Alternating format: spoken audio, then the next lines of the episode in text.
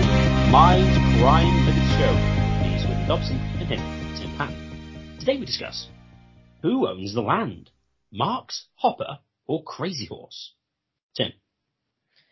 Reason magazine recently had an article on a professor from an American university in the Pacific Northwest on, about about who wrote a land acknowledgement. His university asked the professor to do so, and uh, he wrote that by Marxist theory of labor, by Marxist theory of labor value, there's no possible way the natives could have owned all the land.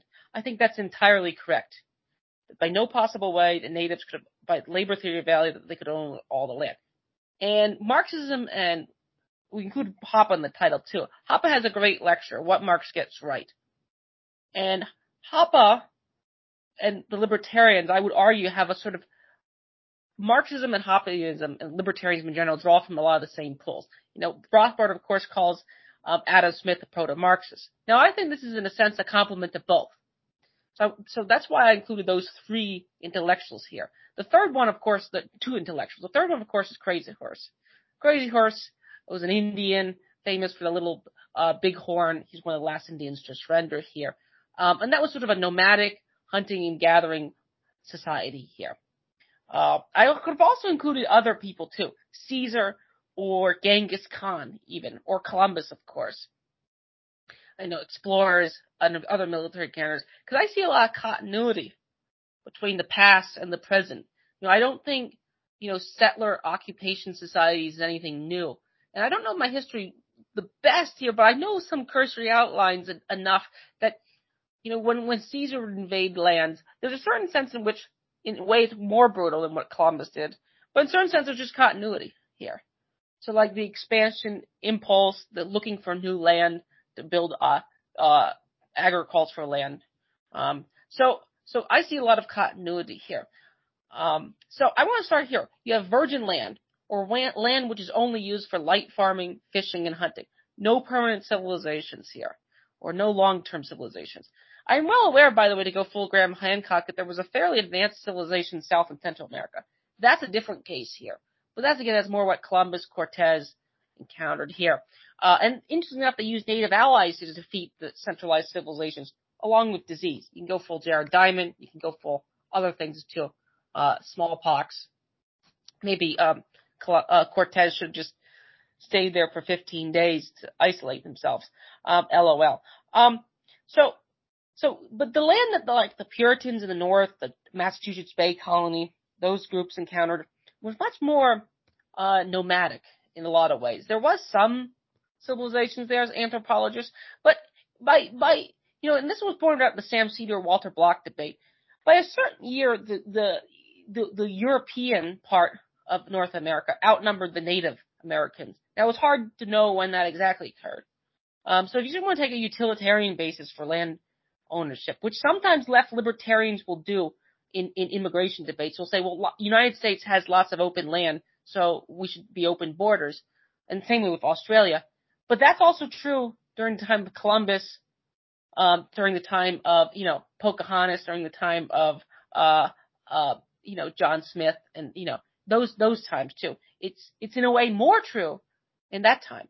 So you have this land and then certain groups show up and uh, build roads, factories, mills, uh, all sorts of things. You know, industrial civilization um, um, that, that that that are built on top of it. Who owns the land to begin with? Again, to start with the beginning, by Marx's analysis, Marxism has a very has a lot of like labor theory value. You know, the fact that like if, if Marxists want to claim that the, the, the, the laborers own the factory, okay, we'll grant them that. But in this context, the natives would be, in a sense, the absentee aristocratic landlords of a kind um, here, because they, they don't they, they didn't really build that factory. It was the workers who built that factory. Um, um, now, if you if you want to say the slaves owned the plantation, you can't also say the Cherokee owned the plantation here. So if you take Marxist analysis seriously and you take it down to the root here, they do have some kind of homesteading claim of your body and your labor. Um, and that's actually, let's go back to Adam Smith here. Um, I think there's Rothbard is in a sense correct. I think in this sense Rothbard is has an. I mean, I like Rothbard. Don't get me wrong, but I think this is one of the whether it's an error of Rothbard or error of libertarians homestead theory is a good question. But I think homesteading theory is good enough Um, you know, so so in my view, the people who have a higher use ought to own the land.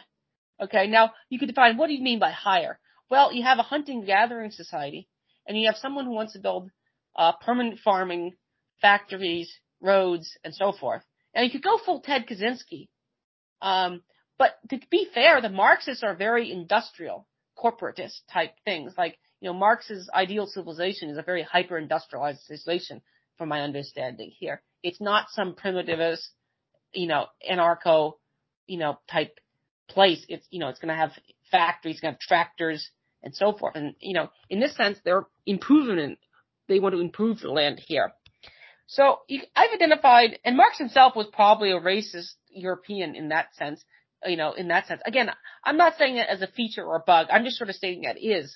So I think actually the Reason magazine commentator actually might be correct of what Marx would have actually wrote of land acknowledgments, um, as their sort of politically correct universities cite them as. Um, um, so three types of clashes. Two roughly equal on per capita or total levels meet. Okay? So to go back to the continuity here claim here, you know, if you look at the history, like take Okinawa, here's an interesting thing. You know, I was I was looking into visiting Okinawa. It turns out they were like an indigenous group in a sense compared to the mainland Japanese. So here's an here's an example where where it's not just like the indigenous na- crazy horse uh, natives that have the uh, uh, uh, this problem. This problem also shows from other sides, like you could think that are more homogenous. This also occurs with the south of France compared to Paris. Also occurs with Italy versus Rome and the Papal States.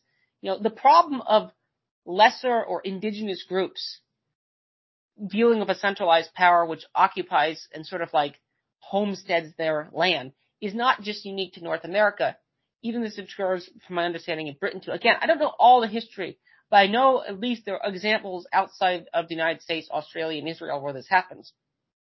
By superior, I mean power. You know, you have you have weapons and tools that are better, that kill more buffalo or kill more natives. You know, as Philip Sheridan, who went from hunting Robert E. Lee down in the Virginia Valley, has said the only good Indian, the dead Indian. Philip Sheridan, he was a, one of Sherman's best uh, generals in the U.S. Civil War. Um, um, so, so the, so my general argument is that with respect to settlement here, that the claims are much more just than they're made out to be. If land is super abundant and the natives have a dodgy claim to owning the land to begin with, okay, then of course they should trade them for beads or tools or stuff like that. Of course they should. Um, this is this is patently obvious here. Um, and the Marxists should actually be in favor of the the Marxist propaganda should be in favor of the not the natives. Should be in favor of the non-natives in this case. I, I know I don't want to drone that point too much here, but I do think I do think that needs to be stated here because that's how I started this thing. So so with it, what do you think overall on my thing? I, will bring up the two other things here. Equal, a superior civilization meets an inferior, or a superior civilization meets a less than, somewhere in between. Um, this is more of a case with like the European and Japanese contests when, when they did their colonial empires, where there it wasn't as big of a disparity. And again, some people, some some people would say would would, would bemoan me for this, but this is just sort of effective power. When groups with, with, with good weapons encounter you know, lesser groups and they're willing to win them, it's going to be over. Now, if you want to bring up the cases, well, there are examples of like, you know, the Viet Cong defeating. Yeah, of course. Although they did have aid from the North and, you know, there was the advent of nuclear weapons and other things. There are examples of quote unquote primitive societies defeating. Okay, so there are cases of that. Um, I, I don't deny that. Um, but in general, it seems to be in Star Trek format almost that, that when these conflicts happens, um, this is what happens. So, so what do you what do you make of this? Who do you think should own the land? You know, what what about homesteading theory itself applied to here? Swithin? Well, uh, homesteading, I think, is precisely the point. Um, and what we really need to get down to here is what is effectively just prop, um, land, ac- he said, j- just land acquisition. Um, now, obviously, the Rothbardian position is sort of homesteading. Uh, then the question arises though, um, did the Indian tribes do enough, as it were, to consider it homesteading? Well, given the Rothbardian or general libertarian framework, I don't remember anybody really doing anything particular on that apart from, well, you know, he's going to do it a bit and more and cut down the tree regularly or keep taking, um, like, uh, grapes from the vine or whatever. No, that is yours. You know, so you got to do a lot of it.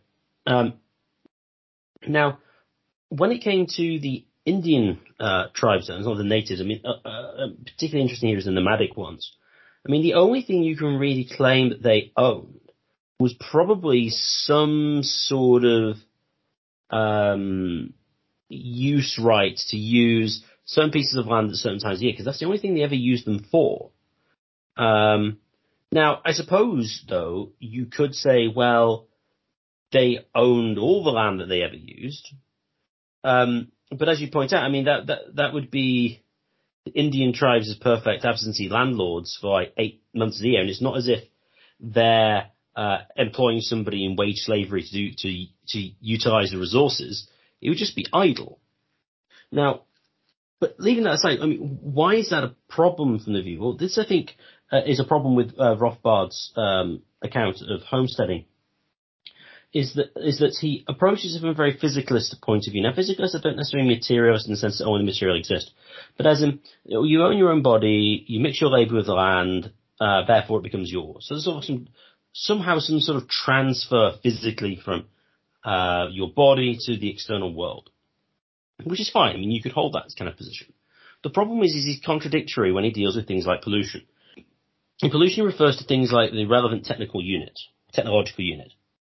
And then he says things like, well, you know, uh, if you own a house and radio waves go through and you don't agree to it, well, that's kind of okay because it doesn't interfere with your use of, um, it doesn't interfere with the use of the house. But it's like, well, hang on, but if you physically own it and what you do is you own like the molecules or is interfering with the molecules or it's passing through without consent, which should therefore be illegitimate, which obviously makes no sense. And so Rothbard then moves towards some sort of use-based uh, one. So um, pollution is only a problem if it interferes with your use of it in certain respects. Now, use would be you know, historically uh, the pollution goes and harms the, the uh, smoke from the factory, makes the housewife's clothes dirty, and therefore it's interfering. Fine. So you have to go to some sort of um, use basis, which is why I was saying how the nomads, nomadic tribes would be able to say, well, they own the rights to use certain land at certain time of year, which is actually, I think, a concept that they would understand. Um, whether they understand permanent property ownership is another question, but that's certainly, I think, something they could easily have understood. So then the question is, well, how can you own virgin land? Well, it seems to me that you don't, you want to have um, a relatively high bar for abandonment. You don't want the case of, oh, you have left your house, therefore someone else can go into your house until you come back. Um, that would seem to be bad for social organization. On the other hand, um, you don't want somebody who uses, uh, takes one berry out of one bush once to then have permanent rights over the bush uh, because that was sort of like a too lower criterion for sort of taking the uh, permanent ownership. So I think what you need, you need some sort of bar, which I'd reasonably low, for like what constitutes sort of ownership. Um, which I think then gets to your question of like who uses the land best. Um, uh, it's interesting in that respect. Um, I think because Coase has a bad reputation for dealing with stuff like this because he says basically give give um, give the right to pollute to whoever values it the most, which Block argues against because it's a forward-looking pro, um, way of looking at the problem rather than a backward-looking one as to who owns it and so who interfered with whose genuine ownership. Um, so you, you, do have that kind of angle, and so you want some moderate level that which constitute ownership, but you, you also want to recognise that abandonment is possible, or is effectively implicit abandonment. Um, or you could say that you know, once you don't use something for such a long period of time, basically becomes common because, well, the purpose of the resources is to be used. Uh, otherwise, well, nothing will end up being used and no resources used, you'll die. And society will die. So that's a bit of a background into the theoretical uh, ways of sort of land ownership. So who owns the land um, in the case of, um, as I said, the, the Indian tribes? I mean, you could claim that they owned you know, particular use rights at certain times of year. But insofar as um, the settlers came in, didn't uh, sufficiently interfere with that use. Now, whether that needs to be the actual exact same areas or whether it could be a similar type of area that's not really interfering with, I mean, the latter would be easier to implement because the former might prevent all kind of um, sort of permanent development. Um, oh, as an aside on that, there's an interesting uh, aspect to a um, there's a zoo relatively near my parents called Chester Zoo, and what's interesting is um, it's either side of a bridleway, uh, which has basically a bridge over it because they couldn't um, build over and on the bridle path because that was established use rights have been used for like hundreds of years. The people using it constantly as a, a right of way. So basically, they had to build on either side of the uh, road, uh, the bridleway to horses, um, and then put sort of bridges over, which I always thought was kind of like a perfectly reasonable settlement. It's like, well, you're not interfering with the use of the bridleway, but you can still build the zoo, uh, which seems to be sort of like an example of an optimal way of doing things. Um, so when it comes to settlers, you know, who did they take the land off? Well, I think in a lot of cases it wasn't really owned at all. So effectively they were using virgin land. And in other cases, I mean, did they trade with the um, the natives? Well, yeah, and if the natives trade for stupid stuff, well, that's kind of the natives' fault, really. But in many cases, I don't think that was true. I think they traded tools and other things that they would have found useful. Um, so that would be my sort of general theoretical uh, approach and the general sense who would own what and how and why. Does that answer your question, Tim? It's an outline of an it's an outline of, of an answer in a sense the question, but I want to bring more data in because I sort of want to somewhat muddy the waters in both directions here. So take here's an, another interesting example. When the Egyptians were building the their high dam um, over the, which was much higher than the British dam that was built, um, um, they were going to flood the. There's a, the third group of people, uh, Nubi, I forget their exact name here, but it's down near Aswan. Um, uh, and this was sort of a Marxist sympathetic government um, in Egypt here under Nasser. And two things were going to happen. They were going to flood a bunch of ruined artifacts. Uh, so I was recently at the Kennedy Library in uh, uh, uh, near Boston here. It turns out that Jacqueline Kennedy was interested in Egyptian history. I'm also interested in Egyptian history, and some of the museum pieces they picked up. So they sent people over there where it was going to get flooded, and just basically took. Now the Egyptian, the current existing go- government approved of it. Uh, they basically took artifacts that were going to get flooded or moved them. Um, so, so in this case, the best use of this land, in my opinion, the best use of these these items are not the you know the people that happen to be there. It's it's it's you know the people who are going to take care of them in a sense. Um, um, the same thing applies to other you know historical artifacts in this regard. But going back to the question of land here, uh, the land, you know, you, you made a comment that like land, you have artifacts, but you have land. Okay, so the land itself, you said, how can you someone own virgin land? I, I think that's sort of like a, a four-sided triangle. Someone might be able to own an artifact because an artifact is by definition of human design or production. But land, virgin land, by homesteading theory, I don't think someone can own virgin land. Uh, now, is the land that these sort of nomadic groups, uh, foraging and so forth on, do they own it? Well, that, that's, that in a sense is a question. I think by your answer, the answer is no.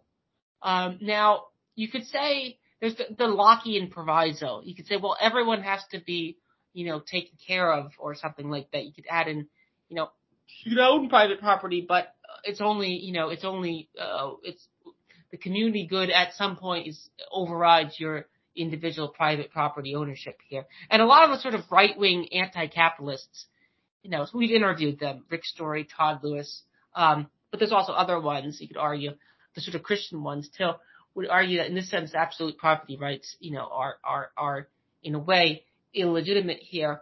Um, um, and you know, places like Singapore have like 99 year leases on their land. Like, so you can only own land for 99 years, then, then, then, then you have to give it back. Now, of course, of course, it's always the state. So now, but you could, in anarchist context, you could infer for the Chomsky stand, you can infer that this is the trade union board.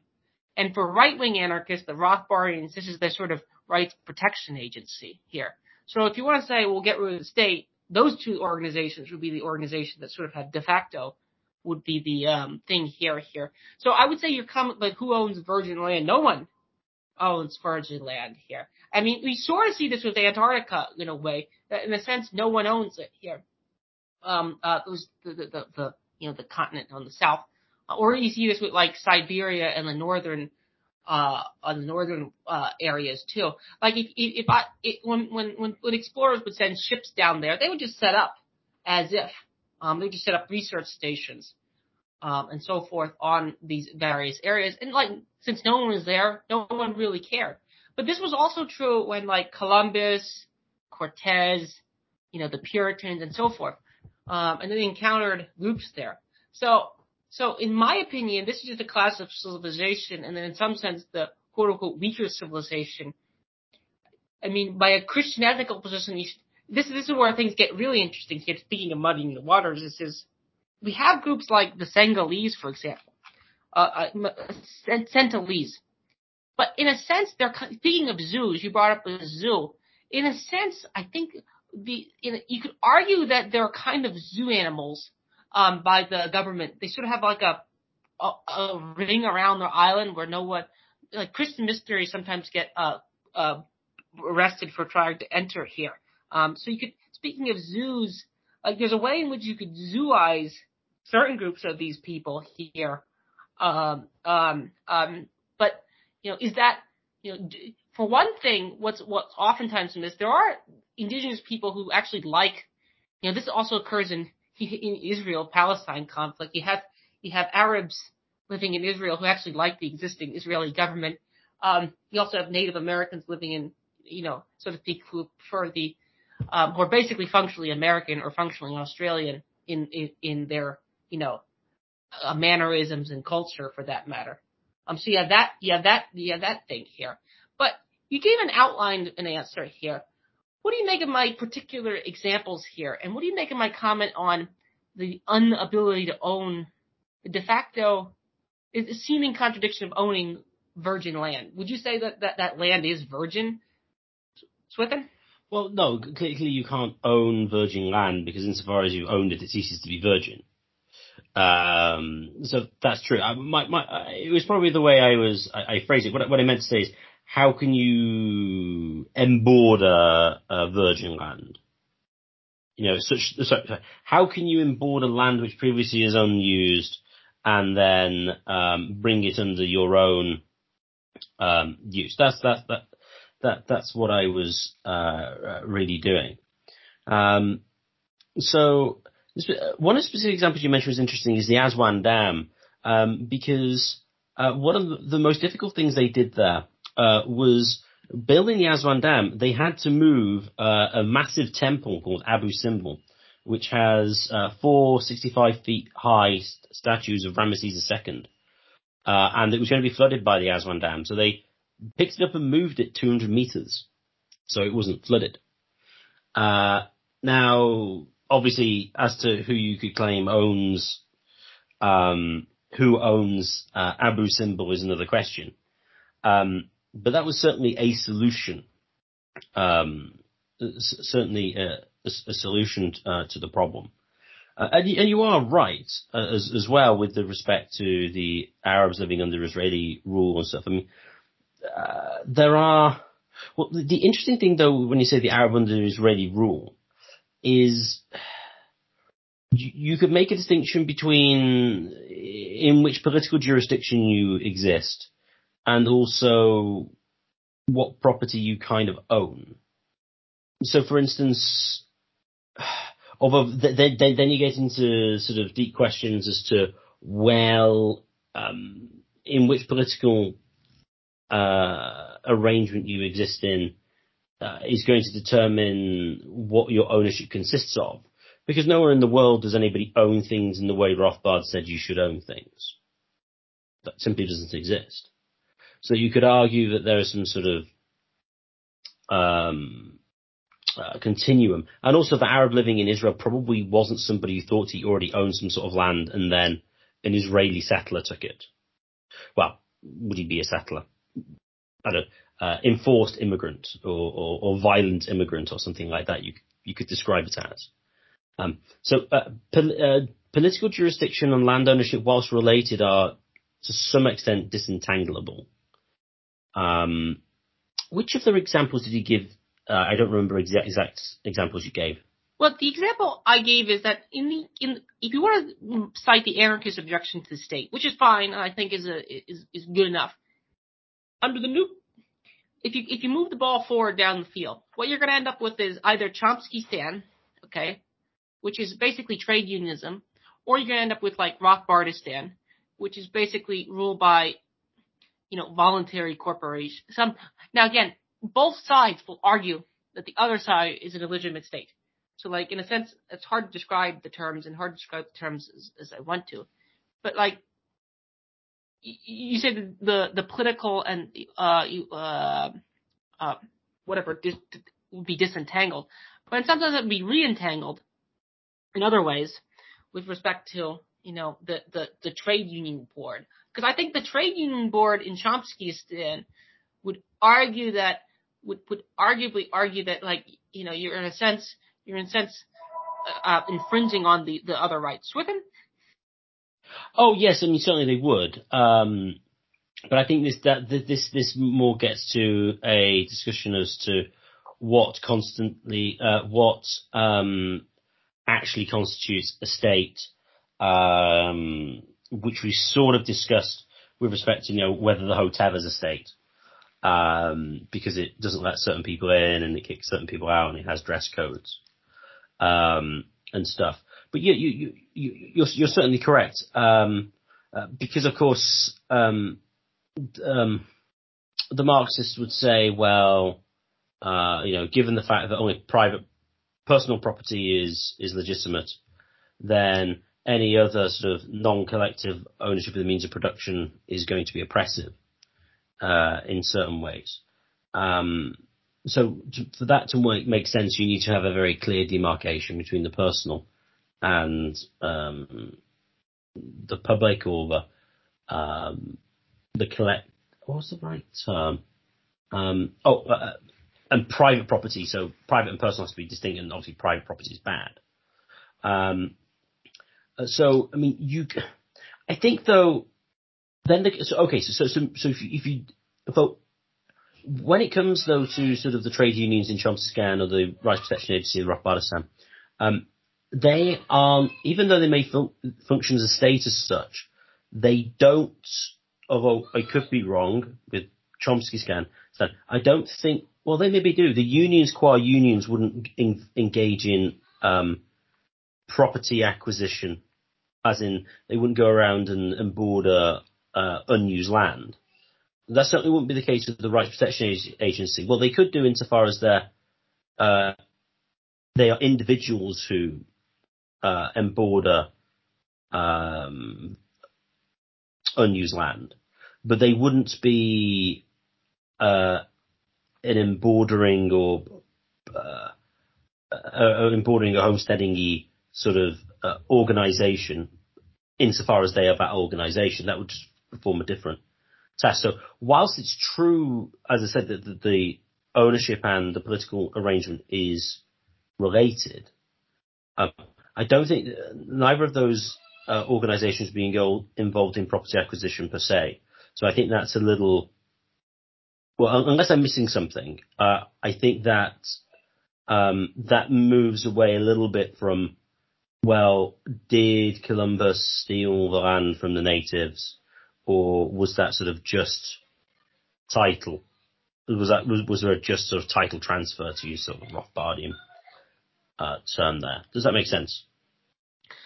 Again, some of this, some of these episodes are in a sense uh, interchanges of of ideas in, between us. I'm not in a sense I'm asking a question in a sense a rhetorical sense, and like I think that how do you come to own yourself and own the land around you? just as much applies to the uh, Native Americans or the First Peoples, or whatever politically correct words you want to do, as it does apply to the other people here. And then, and then when you, you draw this timeline forward today, it also applies here because again, as I said early on, the left libertarians would argue that there's a lot of virgin open land in the United States. But there's people like Ann Coulter would point out, there's there's sort of difference between settlers and sort of immigrants to already, you know, like there's a difference between setting up a whole new civilization full cloth on effectively virgin land and and um um you know just moving to a society and that's already there and assimilating into its customs here. Um, so there's sort of big there's sort of a, a difference in there. Now now I do think that that Rothbardistan and Chomskystan, if it's successful, has two problems here, which which I think, based on history, some version of that would be successful, arguably. And if they're successful, it's going to have a growing population uh, because people want people would like you know uh, what is a flourishing society, probably a growing society. So they do need to deal with you know extra extra people here, so to speak. Um, so there is there is some there is some need if, if especially if it's an agricultural society of some variety, um, to or or mining site. There's some there's some imperative to expand or at least make better use of the existing land here, which requires in many cases kicking out the less useful land. You know, Derrick Jensen was an interview with Todd Lewis and Keith Preston. And what Derrick Jensen pointed out here, which I entirely correct, is you know if you want electric cars, you need some rare earth metal to make the batteries, and it comes from like I think Amazon or the Congo. Um, so it's like you know, if you want MRI machines or electric batteries, this is how I'll, I'll phrase it, because you think healthcare is human, right? You're going to need these things. Um, so I'd say in that regard, the mining, the mining company is the best user of the land by utilitarian standards here. Now you could always argue against utilitarian standards, and I, I'll do that. I'll be one of the first people to do that um, as well. Um, but if Chomskystan or Rothbardistan is successful, which I think we have every reason to believe it's successful. Um, it's gonna, it's gonna, it's gonna, it's also gonna be a magnet for other people to come there too, much like the Americas were.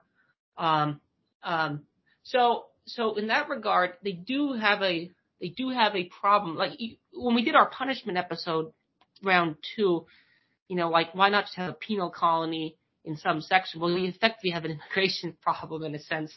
Um, um, so I do think, I do think that like the, the, the, the problems of how do you come to own yourself apply to everyone, not just, not just them. Now, you could argue the left is just taking the right seriously with its homesteading claims by saying, no, actually Crazy Horse owns the land because he walked there first.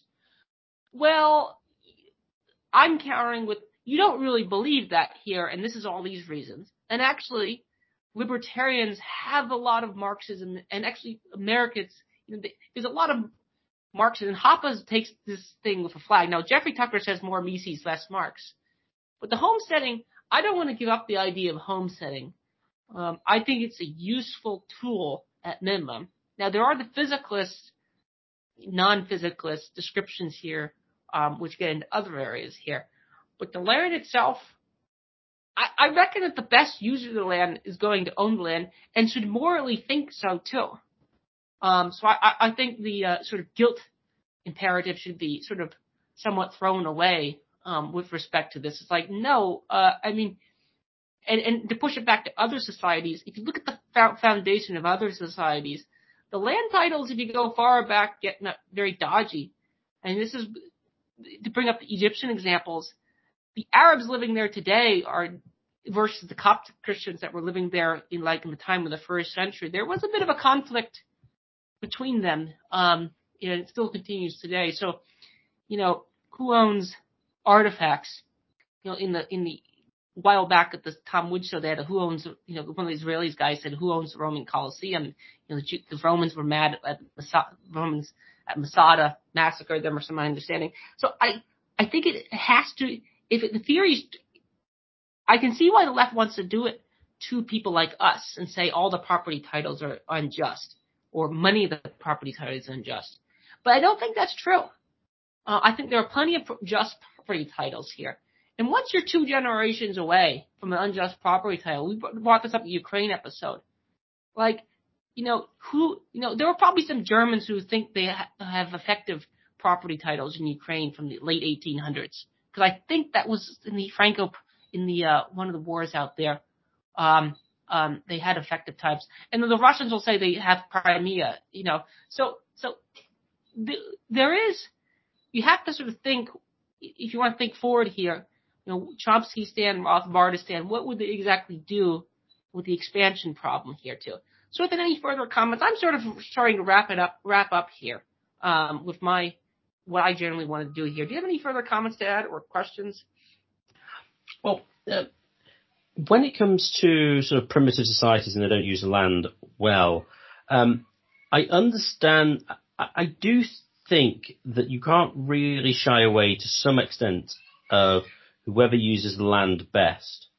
Then the problem, though, you hold that is, I think this is Todd Lewis's argument that, well, then we just apply this to everywhere and any, anywhere, and you know you're using your existing sort of uh, property which no one really disputes because it's like, let's say it's an artifact, then, um, then, you know, this then justifies, well, effectively what you could call like a perfectionist, uh, legal code which prohibits anything that's bad and mandates everything that's good. Now, whatever that would be is another question, but uh, that's going that way, which I suppose you could do, but then that gets proper sort of political stuff. Now, I suppose what you could say is that only applies to land because land is somehow unique, which I think it is. it, it is unique uh, relative to artifacts.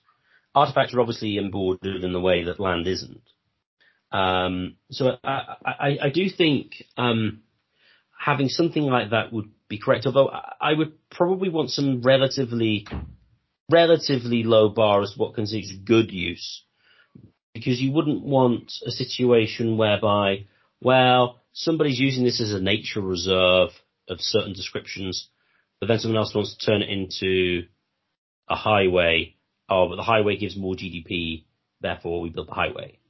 So we, we, we kind of, we would want to avoid uh, those situations because actually this comes into, um, I think Roderick Long has some discussions of this, um, with respect to homesteading. It's like, how could you keep and virgin because you wouldn't be able to have any rights to it, and so you couldn't have like wilderness, um, which is uh, an interesting question, I suppose, given your framework. Well, as an aside, wilderness is something that would only be wanted by a an affluent society, because otherwise it's oh well, they're the resources that we need to use. So. Uh, I doubt that there are any sort of like pre-industrial or well, poor.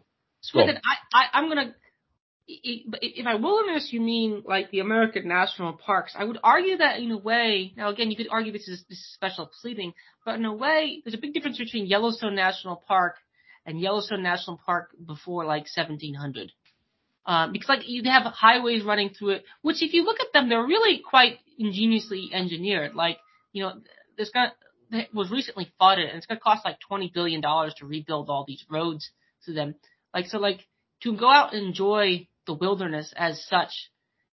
In, in a sense, they're kind of like they're kind of yeah, many national parks. There's a Teddy Roosevelt National Park. There's a giant fence around it to keep all the buffalo bison inside it, and they occasionally the fence will break and some of them will escape. So in a sense, I would say that there I, I, I do think it's possible to own a wilderness park, um, a wilderness park, but you also, interestingly enough, you wouldn't let hunter gatherers go hunt the bison. And that's actually, that's precisely like if you own a wilderness park, you have to keep, one thing they do is they keep out hunters from hunting them, or they'll have quotas. So you can only hunt 10 bears or something like that. Um, um, so like I can agree at times with like the Bureau of Land Management and the fisheries but th- like that's a very like like so like sometimes liber- sometimes progressives will sort of say, well, things would just fall apart in a sense if well, you could argue that that that if you had private ownership, like Walter Block will talk about this, you know, you know, like you, you someone need to own the coral reef. You know, like if the coral reef is a valuable thing, um, um, you should just, you know, someone should just, you know, keep the keep the. So effectively, you have to exclude fishermen, miners, um, from mining the coral reef if you want to keep, you know, a coral reef open here. So with will like wilderness parks, I think that already exists here and it's less of a thing Uh, in Ethiopia, one of the only places of forests exist around churches, um, because the commies uh, basically had bad land management practices here. It's One National Geographic had a story on that. That, that would be my point with with wilderness wildlife management. You got to keep the hunter gatherers out to keep it more. Um, or I mean, you could have a few. You could have like one protected group. Um, but you know, as Hans Hoppe points out, like 250 I think each person needs like 100 square miles or some very large number here. So now the Todd Lewis example, that's interesting. That's taking libertarianism more seriously and getting into more like Marxism here. Like, so like, let's say you have talents to be, I don't know, a, uh, musician, a, a classical musician, but instead you want to play video games all day. Now, in, in like Todd Lewis per, or Rick Story Perfectistan, that would be ineffective use of like let's say let's have an orchestra hall, and if it's not if it's being used for something that's less than ideal, then in a sense um, that that shouldn't be used for that. Now it goes to the question what exactly is ideal and what exactly isn't isn't ideal or best use here. But I think in in certain ways, in the ways in common language are used, you can get there pretty far. And many of these settlements just give cash like I think in, in, in places like I think you you were telling me in like South Africa or Rhodesia they just want cash, um, which is you could argue is a, in a sense an extortation. It's like what relationship does three generations ago have with to the some farmer um here? So that would be my response with respect to wilderness parks. Swithin? Well, uh, the example I, I remember was South Africa. If you have a claim to sort of like Afrikaner uh, land, uh, you can go to the South African government, they can be investigated, and if you, they just, they conclude that you are the owner, um, well, they can in principle turf out the current occupier. But in, I think 97% of the cases, they just take cash because they have no interest in farming. So I would agree with you when it comes to property titles that a lot of them are essentially just insofar as well, they have the best current claim to it. Whether they have um, whether somebody else has an even better claim, well, they have to sh- demonstrate that they do. Uh, so they at least have the most, the best demonstrable claim, which is the best we can really work with. So, but with, with wilderness, I mean, yeah, you could. Um, I mean, there might be ways in which you could sort of demonstrate use and uh, uh, transform the land in a certain way so it's owned in such a way that you could leave it virgin enough. I, I, I suppose that's um, possible. But I, I, would still say though that um, nobody really cares about leaving land virgin until they've got to a certain material standard of living, because price settlers just use it. When it comes to um, like permits who can use it, I mean, um, you could say, well, you know, the nomads were there and they took this amount, broadly speaking, and their population kind of stayed the same, so they can hunt this amount of buffalo, uh, but not too much for instance. I mean, that, that's potentially reasonable. I mean, you could, you could have something like this with fishing, for instance. Um, when it comes to um, land ownership and the difference between sort of um, the settlers in America and sort of potential immigrants to America today, because um, the left to say, well, there's lots of land in Nevada, why can't they come and use it? Uh, I think there's a difference between nomadic societies and settled societies. In nomadic societies, don't really have borders all they are, or if they do, is, is the border of the of the triad just moves. And so in a sense, it's much more sort of person orientated rather than place orientated. So whilst it's, um, whilst you could say nobody individually owns like a thoroughfare or a, or a piece of land which isn't really cultivated, in a settled society, you could get, it. well, it's the communities in a sense. It's, um, it's we have like a better claim to it as a political uh, group uh, than does anybody else. Now, whether that ultimately works or not is another question. Depending how you cash it out, but it would seem to be that the relationship between physical borders of a nomadic tribe and the settled society is somewhat different. And so the claims you have over it, or potential claims of various people to it, I think kind of makes more sense. So um, saying that oh we should let everybody into Nevada, um, I think is um, disanalogous to the uh, the Puritan settlers coming over to America, uh, and actually the Puritan settlers over in America on that basis actually have more right to do so uh, than does any random person going into Nevada. Um, I suppose, of course, the question is, can they get there legitimately to Nevada, which is another question, which then gets into the donut problem that Walter Pott likes to talk about. Well, what if you homestead a piece of land that encircles all the other piece of land? Can you stop people going through your land to get to the the the, the land inside it?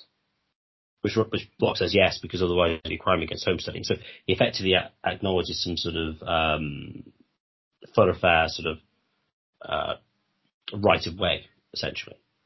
Um, so those would be um, my broad cases. So, so, so, just to just to reiterate, what I would say is with with uh, land acquisition, I think it's going to be some sort of use rights, use basis, but you can't have a situation whereby you just leave the property and someone else takes it. There's going to have to be a lot for abandonment, I think, because I think it's it's clearly obvious you want relatively settled land titles because it makes uh, society and what you can do more predictable, and so it's more conducive to build to generating a sort of like a flourishing society, which I do think to some extent has you know, who uses the land better. I think to some extent Rand argued that, or she, she took the, the, the strong position that, well, the Indians have no uh, concept of property, therefore we didn't take anything from them because they didn't think they owned anything. Um, which is uh, sort of a typically typical uh, flourish uh, rhetorically from the Rand from Rand. Um, but uh, I think it has some elements um, of truth. Um, so I think those are the the, the couple of uh, sort of theoretical points, and then on the relationship between you know did the settlers take it or not, and what current immigration, I think they're disanalogous.